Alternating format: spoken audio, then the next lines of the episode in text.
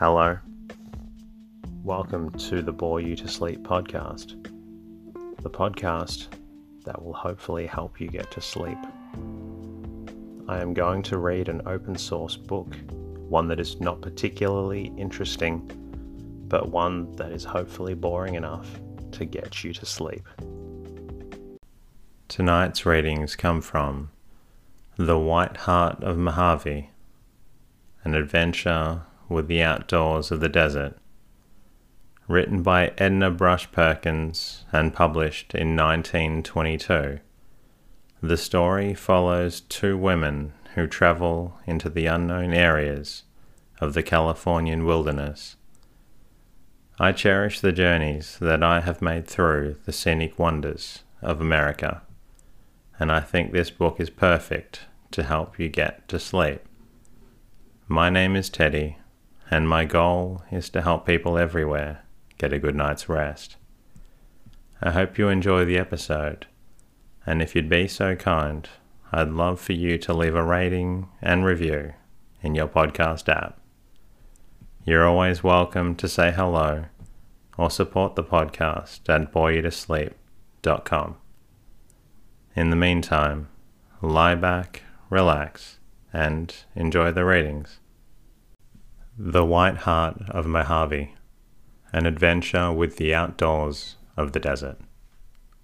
The feel of the outdoors. Beyond the walls and solid roofs of houses is the outdoors. It is always on the doorstep, the sky serene or piled with white, slow-moving clouds, or full of wind and purple storm, is always overhead.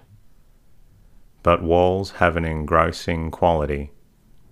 If there are many of them, they assert themselves and domineer. They insist on the unique importance of the contents of walls, and would have you believe that the spaces above them, the slow procession of the seasons, and the alternations of sunshine and rain, are accessories, pleasant or unpleasant, of walls. Indeed that they were made, and a bungling job too, and to be disregarded as a bungling job should be, solely that walls might exist. Perhaps your lawyer or your dentist has his office on the nineteenth floor of a modern skyscraper. While you wait for its ministrations, you look out of the big window.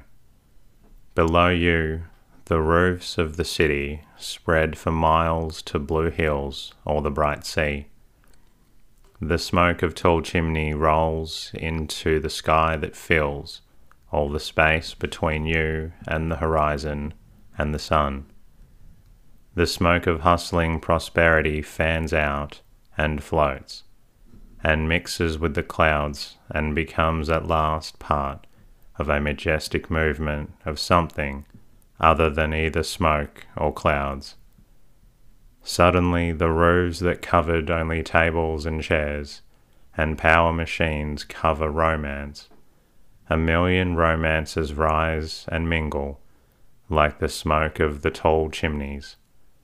They mix with the romance of the clouds and the hills.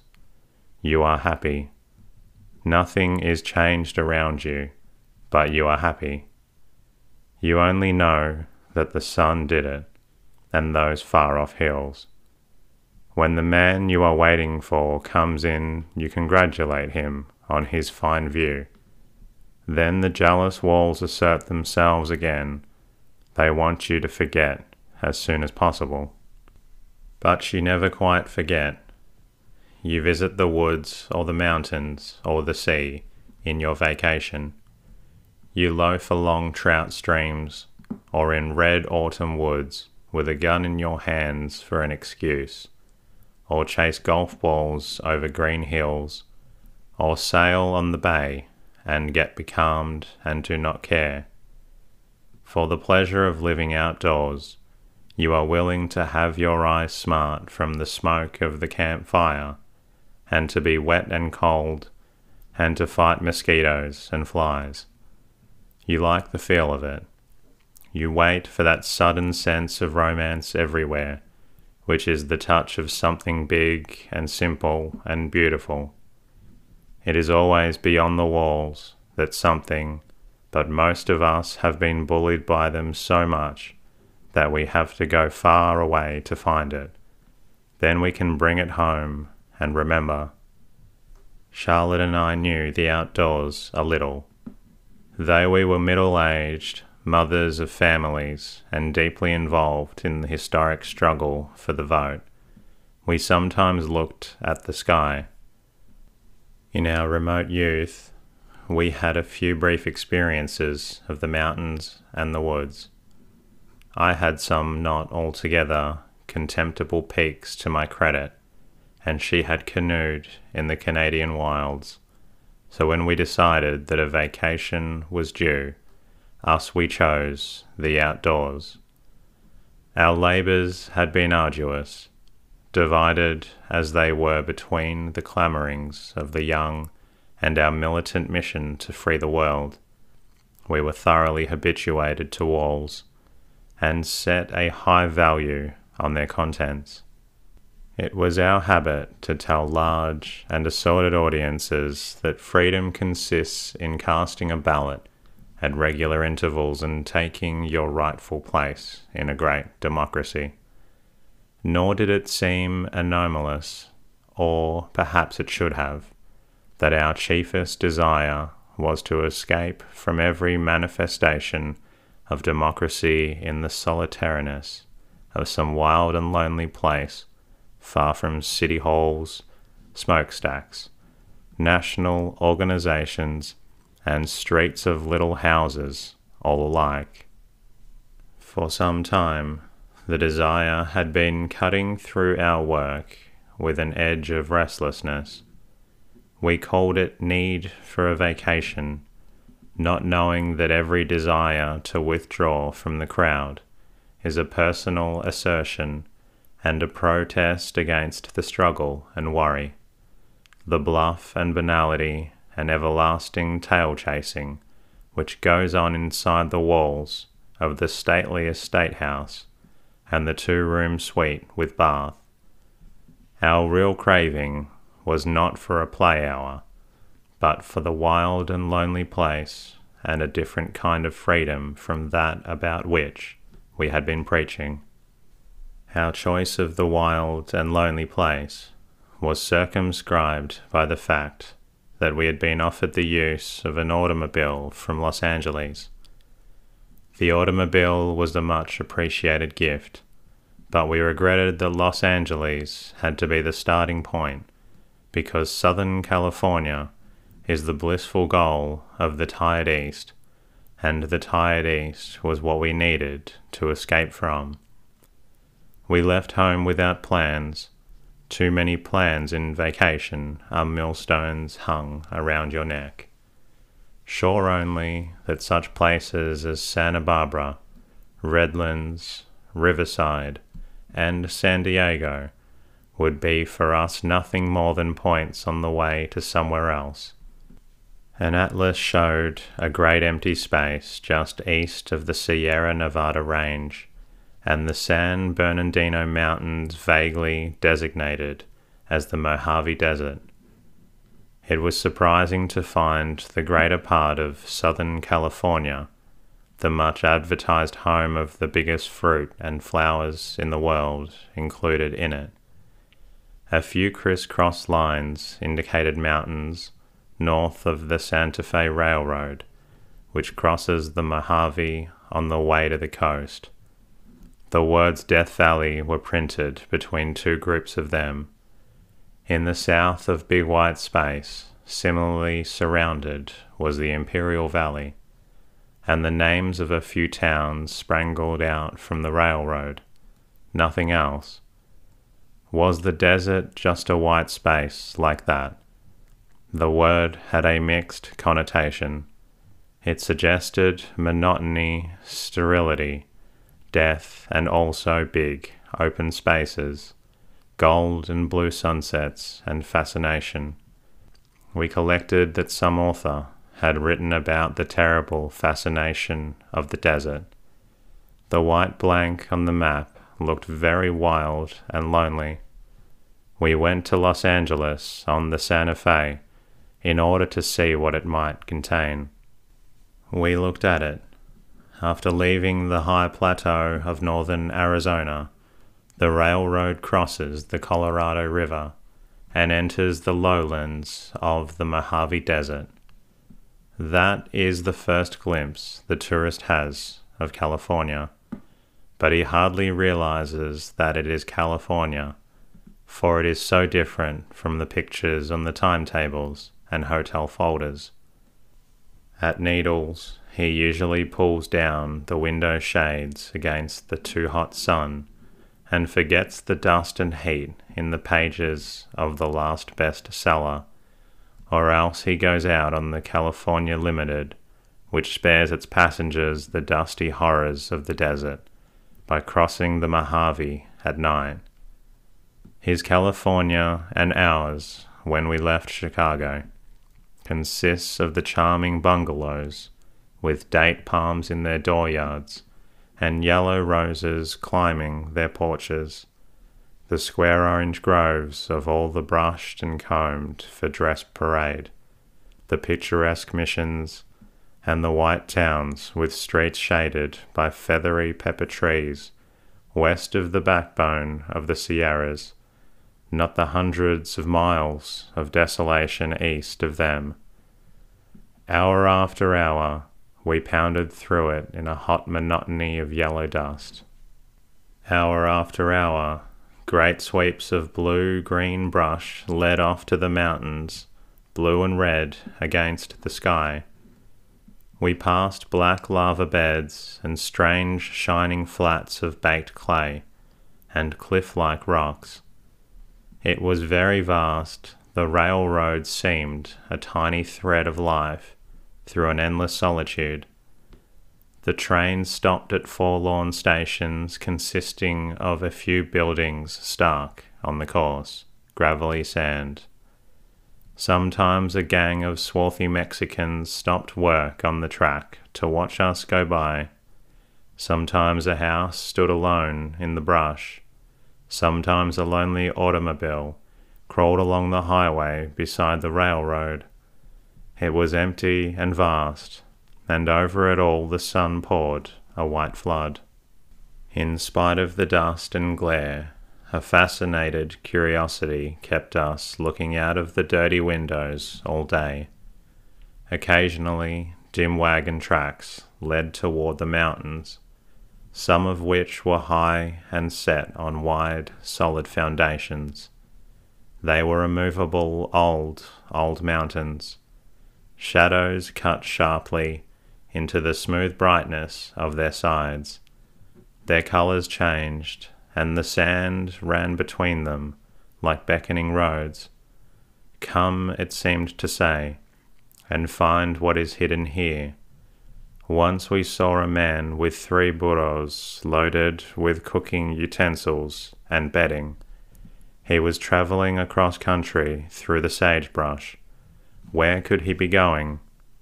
Unconsciously, I asked the question aloud, and Charlotte answered, "He is a prospector looking for a gold mine. Don't you see his pick on the second mule?"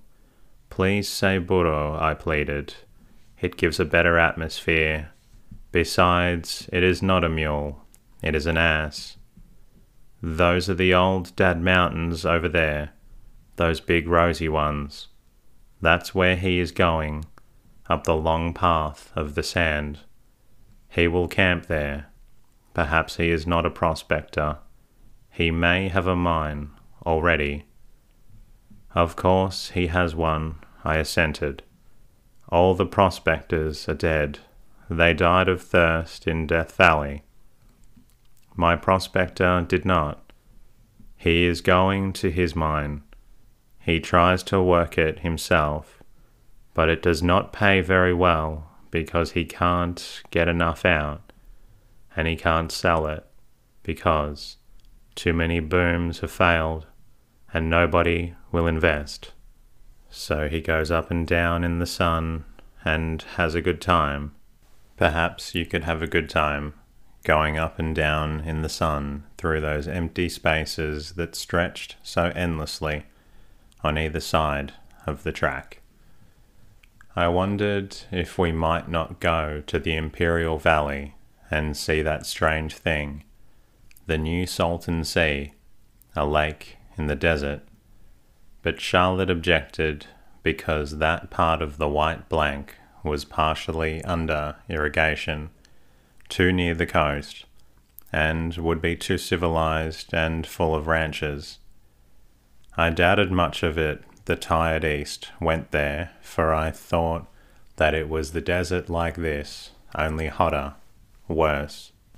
She declared that the tired East went everywhere that it could go.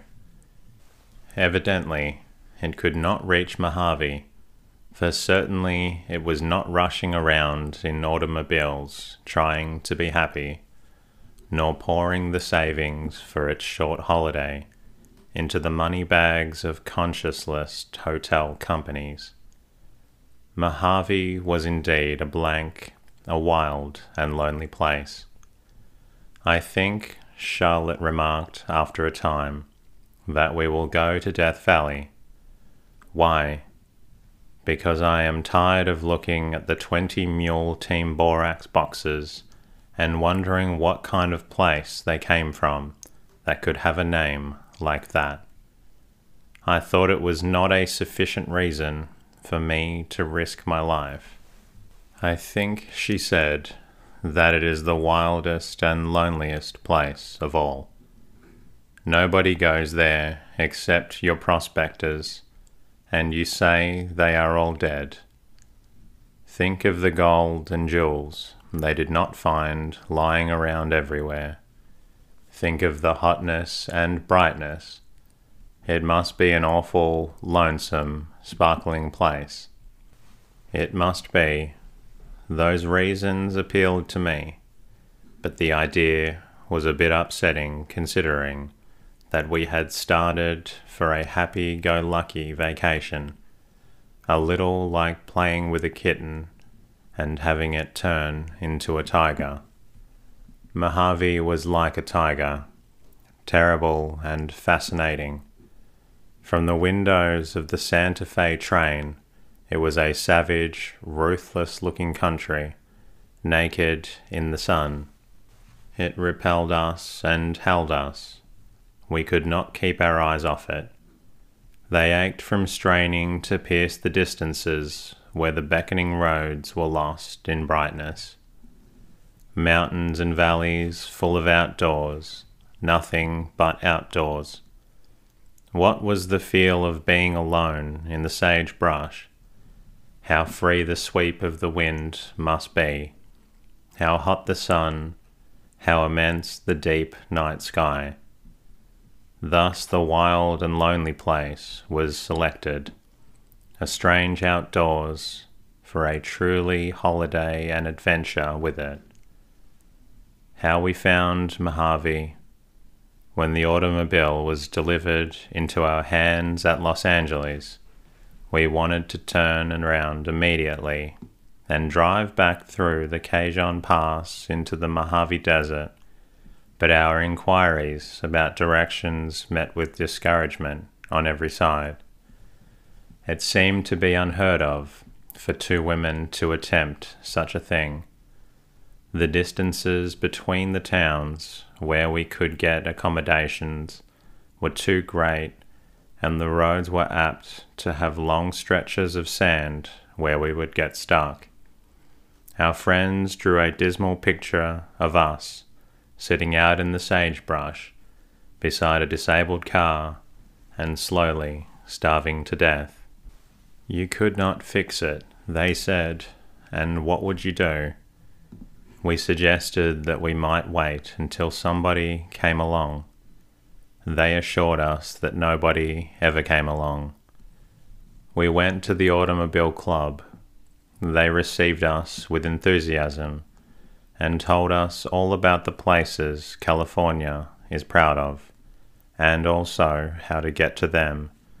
But California seems not to be proud of the desert, for when we mentioned it, our advisors became gloomy. They seemed to have no very definite information and were sure we would not like it. In the face of so much discouragement, we hardly dared to ask about Death Valley, and when we did, hesitatingly, the question was ignored. We simply could not get there.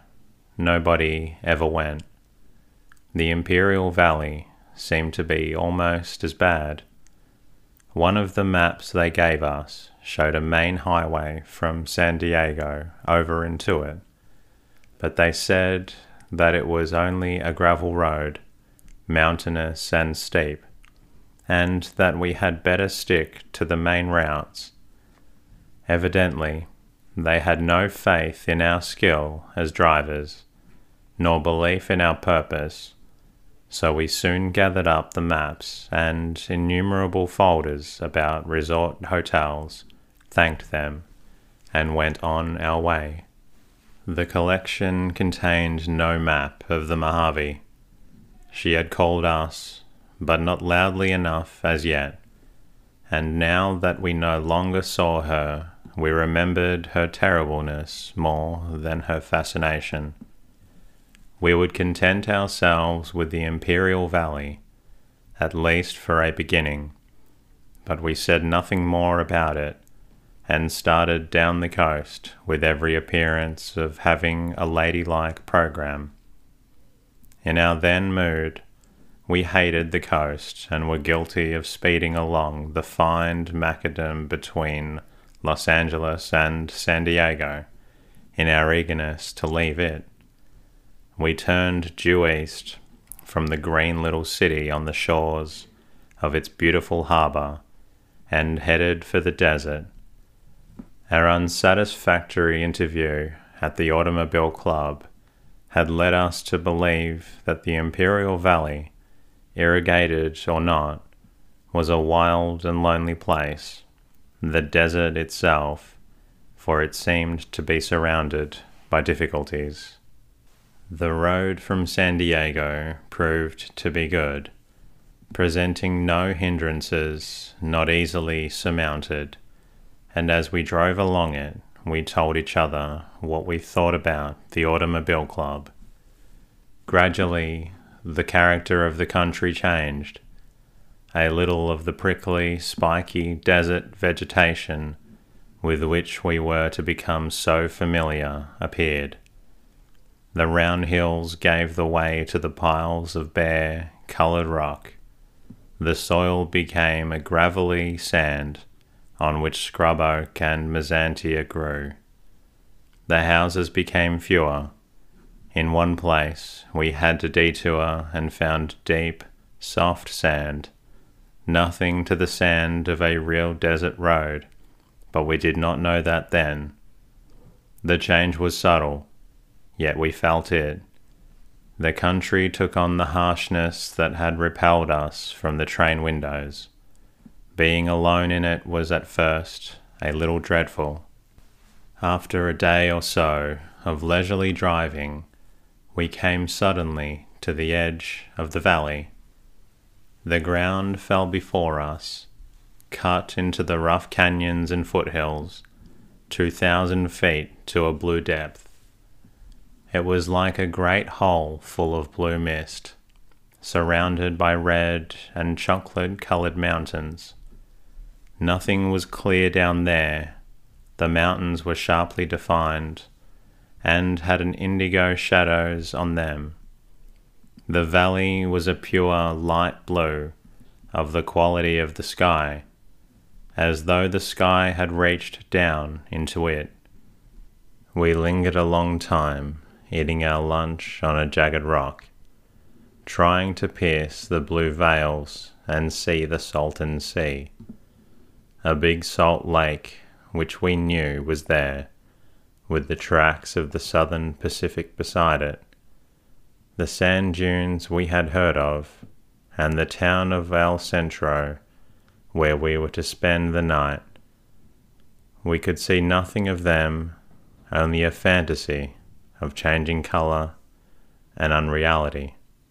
We found the whole desert full of drama, but the Imperial Valley is perhaps the most dramatic spot of all, except Death Valley, that other deep hole below sea level, which is so much more remote and so utterly lonely. The Great Basin of the Imperial Valley was once a part of the ocean until the gradual silting up onto its narrow opening separated it from the Gulf of California. The bottom of the valley then became an inland sea, which slowly evaporated under the hot sun, leaving, as it receded, a thick deposit of salt on the sand. At last, the valley was dry, a deep glistening bowl between chocolate-coloured mountains, a white desolation undisturbed by man or beast, covered with silence. For ages it lay, thus while morning and evening painted the hills. Then the railroad came with its thread of life, connecting Yuma with San Bernardino and Los Angeles. Soon a salt works was begin in what had been built at the bottom of the ocean, and later an irrigation system for the southern end of the valley from the Colorado River, which flows just east of the Chocolate Mountains. The white desolation was made to bloom, and in spite of the intense heat of summer, had become one of the most richest farming districts of California. But the drama is still going on. A few years ago, the untamed Colorado River, that had fought its way through the Grand Canyon and come two hundred miles across the desert, turned wild and flooded into the Imperial Valley. It was shut out again, but it left the new Salton Sea and the old ocean bed. Its yellow waves now break near the irrigated area. It drowned the salt works. The Salton Sea is slowly vanishing, as its predecessor did. In a little while, the valley will again be dry and white and glistening. The road descended before us in zigzags to the blue depth. It was a good road, but narrow in places, dropping sheer at the edge and steep. Very carefully we drove down, emerging at last through a narrow, rough canyon onto the sandy floor of the valley. A macadam road like a shining band through the sagebrush. This evidence of civilization was strange in the surrounding wilderness, for as yet we could see no sign of life in the valley.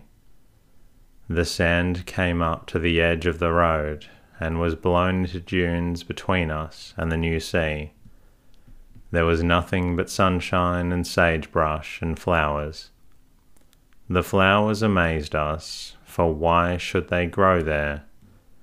There was a yellow kind that outshone our perennial garden coropses, and numberless little flowers pressed close to the sand with spread-out velvet, or shining, or crinkled blue, or frosted leaves. We had to get out of the car to see them, and whenever we got out, we felt the heat blaze around us. We were below sea level, and even in February, it was very hot. The light was almost blinding, and a silver heat shimmer swam between us and the mountain walls. The mountains seemed to be of many colours, which changed as the afternoon advanced. The sun set in, a more vivid purple and gold than we had ever seen. And that concludes tonight's readings. I hope it helped you feel a little drowsy. If you're not feeling quite drowsy yet, please feel free to listen to another episode of the podcast. I look forward to bringing you more episodes. And until then, good night.